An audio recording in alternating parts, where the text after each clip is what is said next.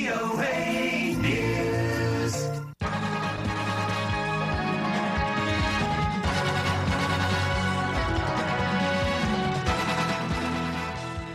สวัสดีครับ รายการข่าวสดสายตรงจาก Voice of America ภาคภาษาไทย ประจำวันศุกร์ที่ 5 พฤษภาคม พุทธศักราช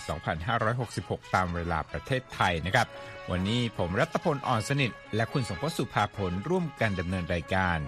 หัวข้อข่าวที่น่าสนใจมีดังนี้เซเลนสกี้เรียกร้องจัดศาลพิเศษ สืบสวนอาชญากรรมจากการลุกรานของรัสเซีย และสหรัฐนั้นออกกรอบปฏิบัติ แนะนำฟิลิปปินส์รับมือจีน การสู้รบในสุดานยังเดินหน้าต่อ แม้มีการประกาศหยุดยิง และธนาคารกลางยุโรปประกาศขึ้นดอกเบี้ย สู้เงินเฟ้อ ส่วนอังกฤษนั้นเตรียมพิธีบรมราชาภิเษกพระเจ้าชาร์ลส์ที่ 3 สุดยิ่งใหญ่วันเสาร์นี้ ชาว LGBTQ เกาหลีใต้โดนสกัดจัดงาน หลังจากทางการยกพื้นที่ให้กลุ่มศาสนาคริสต์จัดคอนเสิร์ตแทนนะครับ แล้วท้ายรายการวันนี้ครับ ตู้กดน้ำอัดลมที่ร้านขายยาในสหรัฐนั้น ช่วยย้อนนำลึกความทรงจำของอเมริกันในอดีตอย่างไรอย่าลืมติดตามครับ คุณสมครับไปกันที่ยูเครนนะฮะวันนี้มีรายงานเกี่ยวข้องกับการจัดตั้งศาลพิเศษเพื่อสืบสวนอาชญากรรมการลุกรานเป็นยังไงบ้างครับ ก็ทางประธานาธิบดีวโลดิเมียร์เซเลนสกี้นะครับ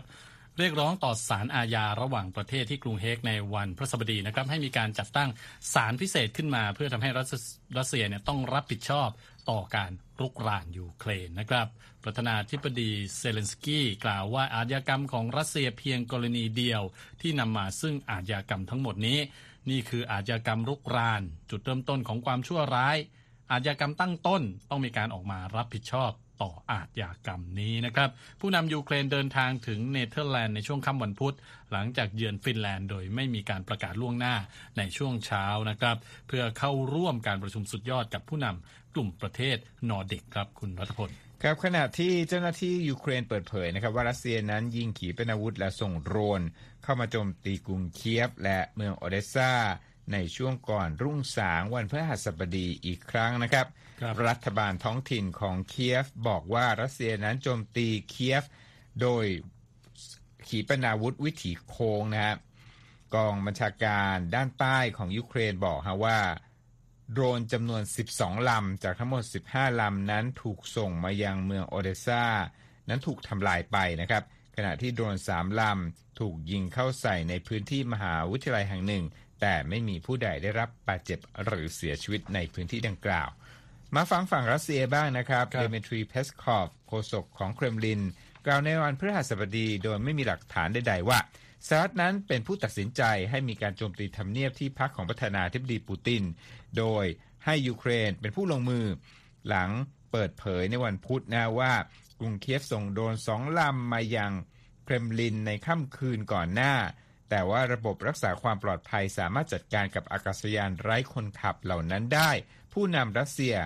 ไม่ได้รับบาดเจ็บแต่อย่างใดนะครับครับก่อนหน้านี้มีรายงานด้วยว่าประธานาธิบดีปูตินนั้นไม่ได้อยู่ในสถานที่ดังกล่าวครับ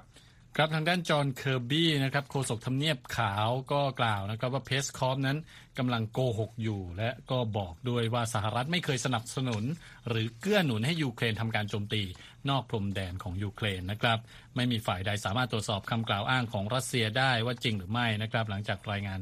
ดังกล่าว ทางด้านรัฐบาลรัสเซียก็กล่าวนะครับว่าตนถือว่าการกระทำเหล่านี้เป็นการก่อการร้ายที่วางแผนไว้ล่วงหน้า และมุ่งหมายต่อชีวิตของประธานาธิบดี และบอกด้วยว่ารัสเซียสงวนสิทธิ์ที่จะตอบโต้และบอกด้วยนะครับ ว่าการลงมือทำการอย่างทันท่วงทีโดยกองทหารและหน่วยพิเศษต่างๆ จัดการหยุดการทำงานของโดรนที่ว่านี้ไปแล้วนะครับ ทางด้านแอนโทนีบริงเคนนะครับรัฐมนตรีว่าการกระทรวงการต่างประเทศสหรัฐกล่าวว่าตนไม่สามารถตรวจสอบยืนยันรายงานของรัสเซียได้ และบอกว่าจะฟังหูไว้หู อะไรก็ตามที่รัสเซียพูดออกมาด้วยความระมัดระวังอย่างมากนะครับ ขณะเดียวกันมิโคลาโพโดลยักนะครับที่ปรึกษาประธานาธิบดียูเครน ระบุในความเห็นที่ส่งให้กับรอยเตอร์สว่าแน่นอนยูเครนไม่ได้รู้อะไรเกี่ยวกับการโจมตีด้วยโดรนใส่เครมลิน เราไม่ได้โจมตีเครมลิน และว่านั่นไม่ได้จะช่วยคลี่คลายภารกิจทางการทหารใด ๆ ได้นะครับ อันนี้ก็เป็นเอ่อความเห็นของหลายฝ่ายนะฮะในเรื่องของการเอ่อเรื่องของเหตุการณ์โดรนโจมตีเอ่อที่กรุงเอ่อมอสโกครับครับมากันต่อที่สุดานเลยนะครับครับการสู้รบระหว่างกองทัพและกองทัพเคลื่อนที่เร็ว RSF ของสุดานนั้น ยังคงเกิดขึ้นอย่างต่อเนื่อง ทั้งภายในและรอบๆกรุงคาร์ทูมนะครับครับ เหตุการณ์นี้เป็นรายงานช่วงเช้าวันพฤหัสบดีนะ แม้ว่าจะมีการประกาศหยุดยิงเป็นเวันหนึ่งสัปดาห์ตั้งแต่วันนี้เป็นต้นไปแล้วก็ตามนะครับรายงานข่าวระบุครับว่าทั้งสองฝ่ายต่างดูเหมือนว่ากำลังจะพยายามผลักดันอีกฝ่ายหนึ่งให้ออกไปจากเมืองหลวงของสุดาน เพื่อควบคุมพื้นที่รอบๆ โดยทำเนียบประธานาธิบดีและที่ทำการใหญ่ของกองทัพอยู่นะครับ ในวันพุธที่ผ่านมานะครับแอนโตนิโอกูเตเรสเลขาธิการใหญ่องค์การสหประชาชาตินั้นเรียกร้องให้มีการยุติการสู้รบในซูดาน และขอให้นานาชาตินั้นส่งความช่วยเหลือไปยังชาวซูดาน ที่กำลังประสบมหันตภัยด้านมนุษยธรรมอยู่นะครับเขากล่าวระหว่างการถแถลงที่กรุงไนโรบี ประเทศเคนยาว่าจะต้องมีการอนุมัติส่งความช่วยเหลือเข้าไปในซูดาน และ UN และประเทศอื่น ๆ นั้นจะต้องจัดหาเส้นทางที่ใช้งานได้โดยทันที เพื่อแจกจ่ายความช่วยเหลือนี้ ไปให้ผู้ที่ต้องการมากที่สุด เขาย้ำนะครับว่าต้องมีการปกป้องพลเรือน โครงสร้างพื้นฐานทางพลเรือน และเจ้าหน้าที่ช่วยเหลือด้านมนุษยธรรม ทั้งสิ่งจำเป็นในการปฏิบัติงาน และชุดความช่วยเหลือต่าง ๆสำหรับซูดานด้วยนะครับ องค์กรระหว่างประเทศ พื่อการยกย้ายถิ่นฐาน หรือว่า Office for the Coordination of Humanitarian Affairs เปิดเผยในสัปดาห์นี้ว่ามีประชาชนไม่น้อยกว่า 334,000 คนกลายเป็นผู้พลัดถิ่นภายในสุดานหลังเกิดการสู้รบขึ้น ขณะที่มีประชาชนราว 1 0 0 0 0แสนคน ที่หนีออกนอกประเทศไปแล้ว โดยองค์กรแห่งนี้เตือนว่าความไม่สงบนี้นั้นอาจจะทำให้ผู้คนกว่า 8 0 0แสนคนต้องลี้ภัย ออกไปนอกสุดานในที่สุดครับคุณสมพศ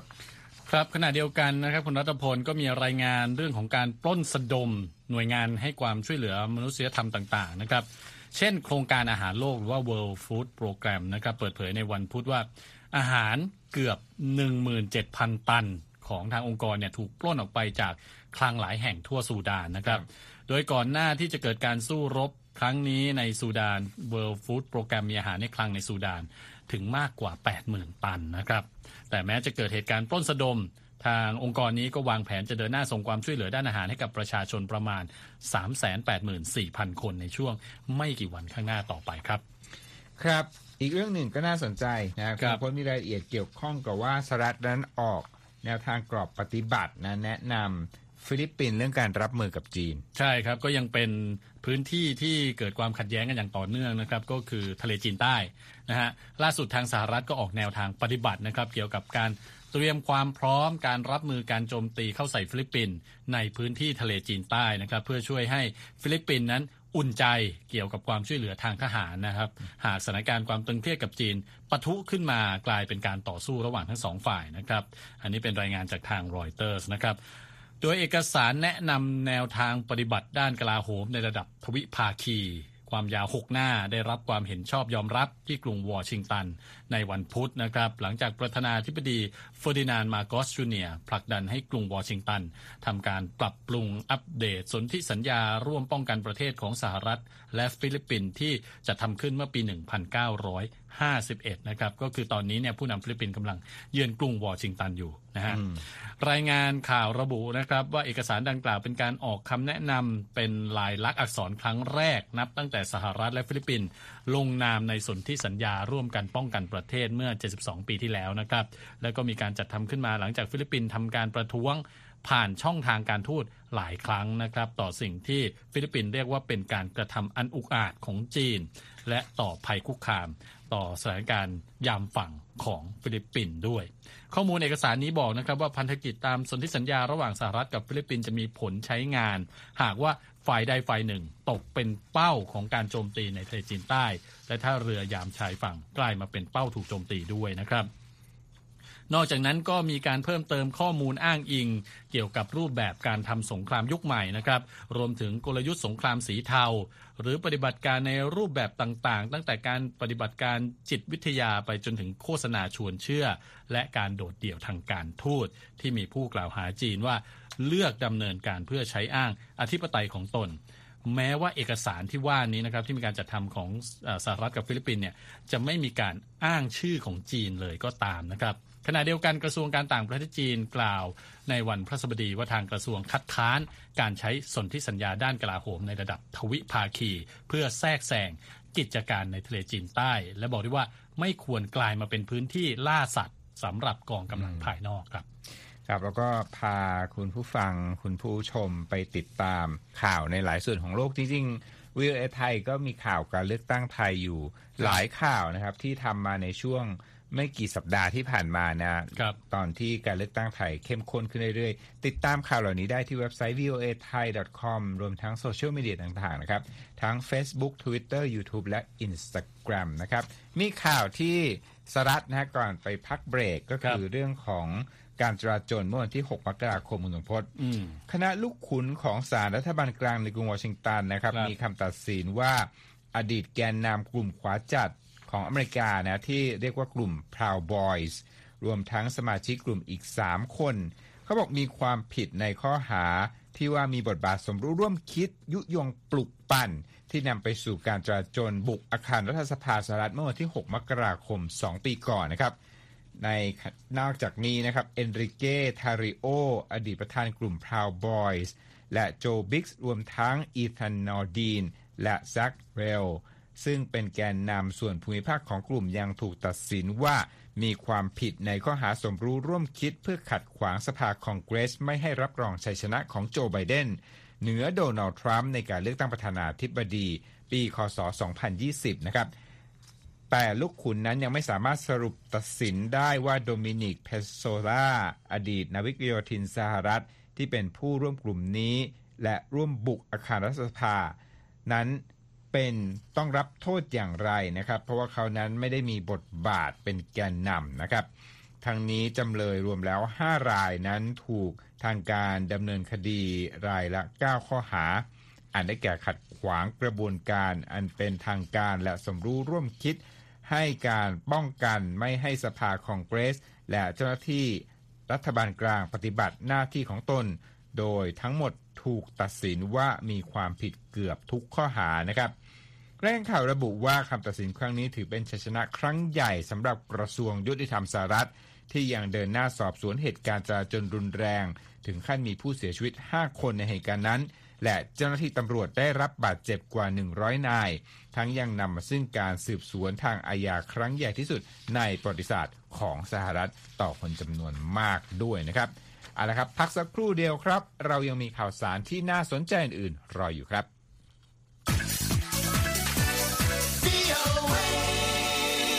ครับเข้าสู่ช่วงธุรกิจและเศรษฐกิจคุณธงพจน์ครับมาดูความเคลื่อนไหวของตลาดหุ้นที่นครนิวยอร์กกันนะครับ วันนี้ดัชนีสำคัญสำคัญปิดลบนะฮะดาวโจนส์ติดลบ 0.86%ปิดที่ 33,127.74 นะฮะ S&P ลดลงเหมือนกัน ติดลบ 0.72%มาอยู่ที่ 4,061.22 และ NASDAQ ติดลบ 0.49%มาอยู่ที่ 11,966.40 นะครับครับข่าวจากฝั่งยุโรปเป็นเรื่องดอกเบี้ยคุณสมพศใช่ครับ เมื่อวานนี้เรารายงานไปแล้วว่าทางเฟดหรือว่าระบบธนาคารกลางสหรัฐเนี่ยปรับลดดอกเบี้ย 0.25%ในรอบล่าสุดนะฮะวันนี้ธนาคารกลางยุโรปหรือว่า ECB นะฮะก็ลดหรือตามขึ้นคุณสมพศเมื่อวานนี้เฟดลดหรือขึ้นเอ่อ ขึ้นดอกเบี้ย 0.25%ขอโทษทีนะฮะ ขึ้น 0.25 วันนี้ทาง ECB ธนาคารกลางยุโรปเนี่ยออกมาตามเลยนะฮะ ตามนโยบายของเฟดเลยบอกว่าขึ้นนโยบายขึ้นดอกเบี้ยเนี่ยอีก 0.25%ซึ่งก็เป็นไปตามที่คาดกันไว้นะครับ นอกจากนี้ยังประกาศหยุดการต่ออายุตราสารหนี้ตั้งแต่เดือนกรกฎาคมเป็นต้นไปนะครับตามรายงานของรอยเตอร์ส ECB ซึ่งบริหารนโยบายการเงินให้กับประเทศสมาชิก ของอสภาพยุโรป 20 ประเทศ ใช้เงินสกุลยูโร แล้วก็ได้ปรับขึ้นดอกเบี้ยเนี่ยรวมกันแล้ว 3.75%นับตั้งแต่ปลายเดือนกรกฎาคมของปีที่แล้วนะครับ ซึ่งก็นับเป็นช่วงที่มีการขึ้นดอกเบี้ยรวดเร็วที่สุดเป็นประวัติการณ์ขณะที่หลายฝ่ายก็ยังเชื่อนะครับว่าธนาคารกลางยุโรปจะยังคงเดินหน้าปรับเร่งอัตราดอกเบี้ยดอกต่อไปนะครับ เนื่องจากแรงกดดันของอัตราค่าแรงและเงินเฟอ้อที่ยังเพิ่มขึ้นต่อเนื่องอันนี้ ค่อนข้างแตกต่างกับทางเอ่อสหรัฐสหรัฐเนี่ยคาดการณ์ว่ารอบหน้าอาจจะเอ่อระงับการขึ้นดอกเบี้ยอืมนะครับฮะอันนี้ก็เอ่อเป็นความเอ่อทางยุโรปสถานการณ์ต้องต้องบอกว่ายังอาจจะเงินเฟ้ออาจจะรุนแรงกว่านะครับ อย่างไรก็ตามการปรับขึ้นดอกเบี้ยในครั้งนี้แสดงให้เห็นถึงการชะลอตัวจากการเพิ่มขึ้นครั้งละ 0.5% 3 ครั้งติดต่อกันมาแล้วนะฮะ ครั้งนี้เอ่อเพิ่มขึ้นแค่ 0.25%เท่านั้นครับการปรับขึ้นดอกเบี้ย ในวันพฤหัสบดีเกิดขึ้นหลังจากที่ระบบธนาคารกลางสหรัฐ ก็อย่างที่บอกไปปรับขึ้นไป 0.25%เช่นเดียวกับธนาคารกลางของประเทศอื่นๆ ทั่วโลกครับคุณรัฐพลครับ มาที่อังกฤษบ้างคุณทรงพจน์ คนที่ติดตามนะฮะราชวงศ์อังกฤษก็จับตาการจัดงานสำคัญนะครับครับพิธีบรมราชาพิเศษกพระเจ้าชาร์ลส์ที่3นะครับครับจะเกิดขึ้นในวันเสาร์ที่ 6 พฤษภาคมนี้นะฮะ มีผู้นำประเทศแล้วก็สมาชิกราชวงศ์ต่างๆ จากทั่วโลก ได้รับเชิญมาร่วมนะ และคาดว่าจะมีผู้ติดตามชมการถ่ายทอดสดหลายล้านคนนะครับพิธีบรมราชาภิเษกครั้งแรกในรอบ 70 ปีของอังกฤษจะจัดขึ้นที่วิหารเวสต์มินสเตอร์ในลอนดอน ขณะเดียวกันนั้นก็เดียวกับการจัดพิธีพระราชบรมศพของ สมเด็จพระราชินีนาถเอลิซาเบธที่ 2 เมื่อเดือนกันยายนที่แล้วเป็นสถานที่เดียวกันนะคครัรับบผมอาคารขอโทษ Archbishop Justin Welby นะครับผู้นำคริสตจักรแห่งอังกฤษ จะเป็นผู้นำในพิธีบรมราชาพิเศษกที่ใช้เวลาราว 2 ชั่วโมงนะครับ โดย Archbishop จะขอให้ผู้ที่อยู่ในพระมหาวิหารนี้ และผู้ชมอยู่หน้าจอร่วมกันกล่าวคำปฏิญาณแสดงความจงรักภักดีต่อสมเด็จพระเจ้าชาร์ลส์ที่3ด้วยนะครับ ในพระราชพิธีนี้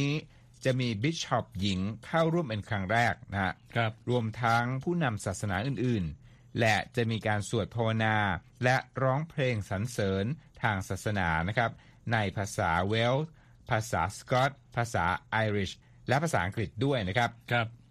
พระราชพิธีบรมราชาพิเศษครั้งนี้ถือเป็นภาพสะท้อนของความพยายามของสมเด็จพระเจ้าชาร์ลส์ที่ 3 ที่แสดงให้เห็นว่าสถาบันกษัตริย์ที่มีมานานถึง 1,000 ปีนั้น มีความยึดโยงกับประเทศที่มีความหลากหลายได้ มากกว่าเมื่อครั้งที่พระราชมารดาส่งขึ้นครองราชย์เมื่อ 70 ปีก่อนคุณสมพศครับ ก็ต้องบอกว่าเป็นงานที่จะจัดขึ้นอย่างหรูหรา แล้วก็มีความศักดิ์สิทธิ์นะครับตามแบบของอังกฤษ โดยพระราชพิธีนี้จะ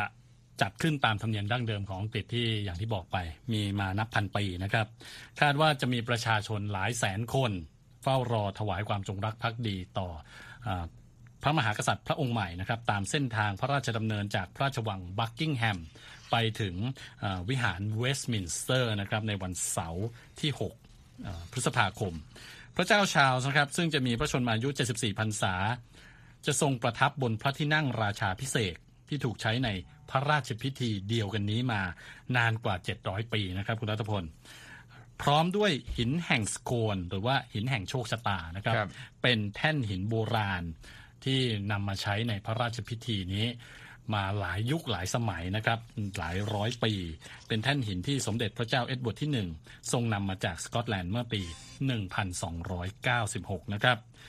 ส่วนที่มีความศักดิ์สิทธิ์ที่สุดของพิธีนี้นะครับ จะอยู่ในช่วงที่อาร์คบิชอปแห่งแคนเทอร์เบอรีทำการเจิมน้ำมันศักดิ์สิทธิ์ที่นำมาจากนครเยรูซาเล็ม ให้กับสมเด็จพระเจ้าชาร์ลส์ที่3นะครับซึ่งเป็นพิธีปิดด้วยฉากกั้นจะไม่มีใครเห็นได้นะครับ ส่วนไม้กางเขนที่นำมาใช้ในพระราชพิธีจะรวมถึงเศษไม้ที่เชื่อว่ามาจากไม้กางเขนจริง ๆ ที่พระพระเยซูคริสต์ทรงถูกตรึงไว้จนสิ้นพระชนม์ด้วยนะครับโดยพระสันตะปาปาฟรานซิสทรงเป็นผู้ส่งมอบไม้กางเขนนี้มาให้ในใช้ในพระราชพิธีนี้นะครับทางด้านริชาร์ดฟิตซ์วิลเลียมส์ผู้เชี่ยวชาญด้านราชวงศ์อังกฤษกล่าวกับ VOA ว่ารายละเอียดทุกอย่างของพระราชพิธีนี้ ล้วนมีนัยยะสำคัญทางประวัติศาสตร์และศาสนาครับ The coronation goes back over a thousand years, uh, since 973 AD when King ครับพระราช Edward พิ was ธี crowned in พระบรม Bath, ราพิ the พระ oldest, พระราชาพิเศษกนะครับมีประวัติย้อนไปกว่า 1,000 ปี คือตั้งแต่ปีคศ 973 นะครับ ฟิตซ์วิลเลียมยังบอกด้วยว่าพระสมเด็จพระเจ้าเอ็ดการ์ทรงสวมมงกุฎที่เมืองบาธแล้วก็เริ่มมีพระอ่า พิธีมาตั้งแต่นั้นนะครับ แล้วครั้งแรกที่เริ่มทำที่วิหารเวสต์มินสเตอร์เนี่ยก็คือปี 1066 นะครับ ในสมัยพระเจ้าวิลเลียมเดอะคอนเคอร์เรอร์หลังจากนั้นก็พิธีแทบจะไม่มีการปรับเปลี่ยนมากนักนะครับ ในช่วงหลายร้อยปีที่ผ่านมา หลังจากเสร็จพิธีที่วิหารเวสต์มินสเตอร์เวสต์มินสเตอร์นะครับ สมเด็จพระเจ้าชาร์ลส์ที่ 3 และพระราชินีคามิลล่า จะเสด็จพระราชดำเนินด้วยขบวนรถม้าสีทอง ลากด้วยม้าสีเทา8ตัวนะฮะต้องเป็นสีเทาด้วย8ตัว กลับไปยังพระราชวังบักกิงแฮมนะครับ คราวนี้มาดูที่เรื่องของความท้าทายที่พระมหากษัตริย์ พระองค์ใหม่ของอังกฤษต้องเผชิญนะครับ ผลสำรวจความเห็นของประชาชนอังกฤษเมื่อเร็วนี้บอกนะครับว่า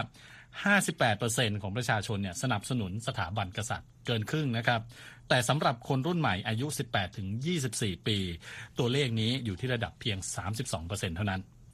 ข่าวอื้อฉาวเกี่ยวกับราชวงศ์อังกฤษนะครับเราได้ยินกันมาเยอะนะครับ โดยเฉพาะอย่างยิ่งในส่วนที่เกี่ยวข้องกับเจ้าชายแฮร์รี่และเมแกนดยุคแฮนและดัชเชสแห่งซัสเซ็กซ์ยังคงปกคลุมราชวงศ์ที่กำลังเปลี่ยนผ่านสู่ยุคสมัยใหม่ครับ The, the big threat to um, the future of the House of Windsor is not uh, mobs storming the gate. It's it's it's not ครับคุณ revolution. โรเบิร์ตฮาร์ดแมนนะครับผู้เขียนหนังสือ Queen of Our Times กล่าวกับสำนักข่าว AP ว่า ภัยคุกคามใหญ่ที่สุดต่ออนาคตของราชวงศ์วินเซอร์ ไม่ใช่การที่ฝูงชนจะบุกเข้าไปในพระราชวังหรือการปฏิวัตินะครับ แต่ว่าราชวงศ์เนี่ยจะต้องกลายเป็นส่วนหนึ่งของวิถีชีวิตของประชาชนให้ได้ ดังที่พระราชินีอลิซาเบธเคยตรัสไว้เสมอนะครับว่าพวกเขาจะเชื่อก็ต่อเมื่อพวกเขาเห็นเรา กับพระราชพิธีพระบรมราชาพิเศษครั้งนี้ถือเป็นโอกาสอันดีนะครับที่ประชาชนจะได้เฉลิมฉลองไปกับราชวงศ์อังกฤษในยุคใหม่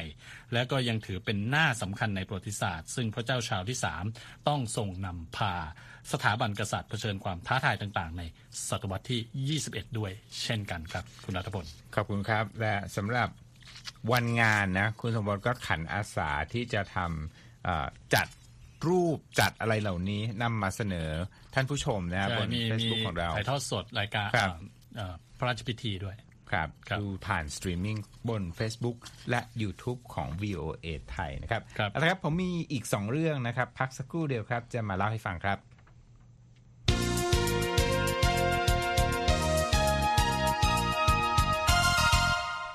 ครับสองเรื่องสุดท้ายก็เป็นเรื่องราวเกี่ยวกับยุคสมัย แล้วก็สังคมสมัยใหม่สมัยเก่านะฮะมาที่เกาหลีกันครับ ชาว LGBT ของเกาหลีใต้นะครับ ปรากฏว่าอดจัดงานเทศกาลที่ใหญ่ที่สุดประจำปีของกลุ่มความหลากหลายทางเพศนะฮะหลังจากที่รัฐบาลของเขตเมืองกรุงโซลมอบพื้นที่ให้กับกลุ่มคริสตศาสนาที่จะจัดงานคอนเสิร์ตแทนนะฮะ ความขัดแย้งนี้นะครับว่าด้วยการขอสถานที่ใช้งานบริเวณด้านนอกของสำนักงานบริหารเมืองของกลุ่มความหลากหลายทางเพศในเกาหลีใต้ โดยงานของกลุ่มนี้ชื่อว่า Seoul Queer Culture Festival นะครับ ความขัดแย้งนี้ยังเป็นสิ่งสะท้อนถึงการเรียกร้องของกลุ่มความหลากหลายทางเพศ จากการที่สิทธิ์ต่างๆ เช่น การแต่งงานนั้นยังไม่ได้รับการยอมรับจากทางการเกาหลีใต้นะครับ นอกจากนั้นแล้วความพยายามผ่านกฎหมายเพื่อปกป้องการเหยียดอัตลักษณ์บุคคลยังเผชิญกับแรงต้านในสภา แล้วก็กลุ่มอนุรักษ์นิยมต่างๆ ในประเทศนะครับ ปกติในงานนี้จะจัดวันที่ 1 กรกฎาคม แล้วก็จัดมาต่อเนื่องตั้งแต่ปี 2015 มียกเว้น 2 ปีช่วงโควิด คือ 2020 และ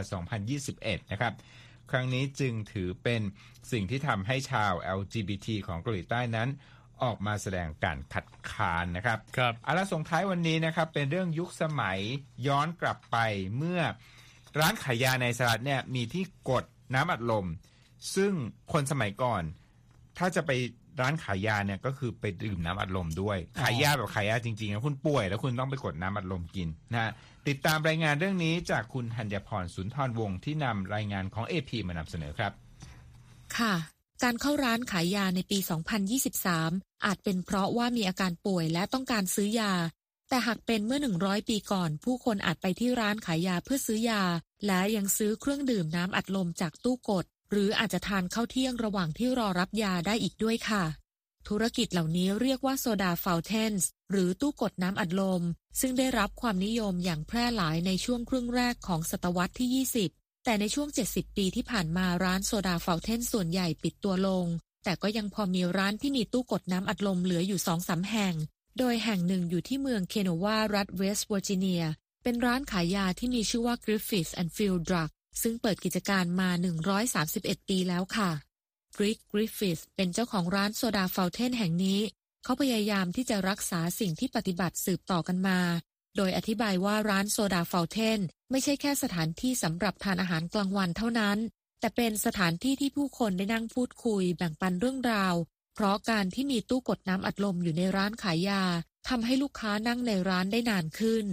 ทั้งกริฟฟิธและไฮดี้ลูกสาวของเขาเป็นเภสัชกร พนักงานร้านขายยาของพวกเขาจะทำงานอยู่ด้านหลังร้าน ส่วนด้านหน้าจะเป็นร้านอาหารและเครื่องดื่มจากตู้กดน้ำอัดลม โดยร้านอาหารจะให้บริการทั้งอาหารกลางวันและอาหารเย็นเป็นประจำทุกวันค่ะ ผู้คนไปที่ร้านขายยา Griffith and Field Drug ไม่ใช่เพียงเพื่อทานอาหารและดื่มเครื่องดื่มเท่านั้น แต่พวกเขายังได้ดื่มด่ำกับบรรยากาศย้อนยุค โดยมีตู้เพลงที่เล่นเพลงได้ ป้ายไฟนีออนสีชมพู เก้าอี้วินเทจ และมีรูปภาพสีขาวดำแขวนอยู่ตามผนังอีกด้วยนะคะทั้งนี้เครื่องดื่มอัดลมเป็นที่นิยมในช่วงปีคริสต์ศักราช 1800 ต่อมาเครื่องดื่มที่ผสมกรดฟอสเฟต ซึ่งมีคุณสมบัติในการรักษาโรคได้รับการพัฒนาในภายหลัง โดยเภสัชกรจะผสมกรดฟอสเฟตลงในเครื่องดื่มสำหรับผู้ที่ต้องการการรักษา ซึ่งนั่นเป็นเหตุผลที่มักจะพบตู้กดน้ำอัดลมในร้านขายยาในสมัยนั้นค่ะเมื่อมีการพัฒนาตู้กดน้ำอัดลมให้ดีขึ้น สูตรและรสชาติของน้ำอัดลมก็ดีขึ้นตามไปด้วยนะคะ จากนั้นจึงเพิ่มตัวเลือกอาหารเพื่อให้ลูกค้าสามารถทานอาหารและดื่มเครื่องดื่มอัดลมในขณะที่รอรับยาได้ค่ะ ในช่วงปลายทศวรรษ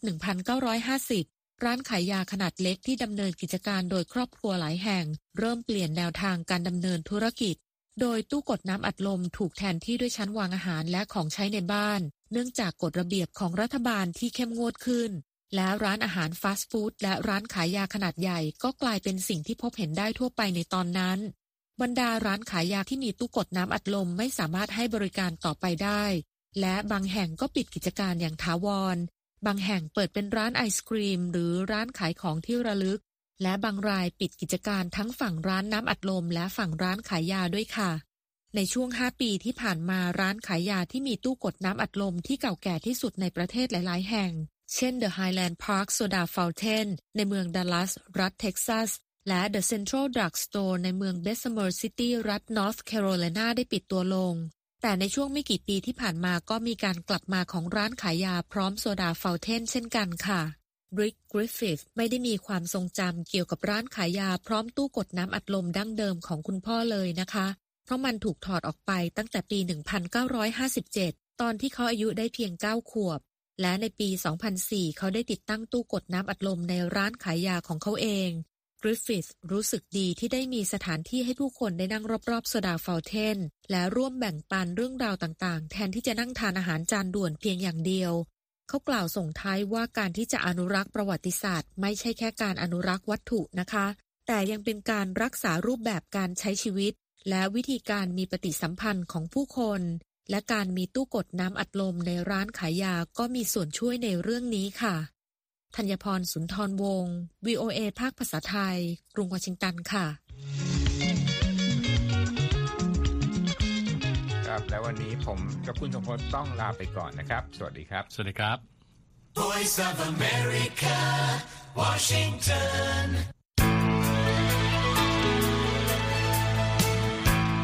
ครับ และที่จบไปเป็นรายการจาก VOA ภาคภาษาไทย รายงานสดส่งตรงจากกรุงวอชิงตันประเทศสหรัฐ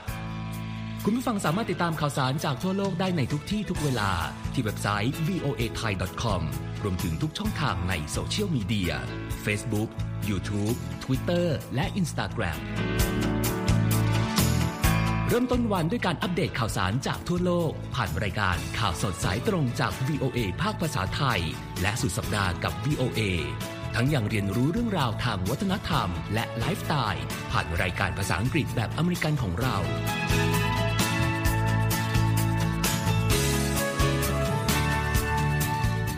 ติดตามความเคลื่อนไหวในประเทศสหรัฐ การเมืองอเมริกัน พร้อมเข้าใจที่มาที่ไปของเหตุการณ์สำคัญ รวมถึงข่าวต่างประเทศ จากแหล่งข่าวที่เชื่อถือได้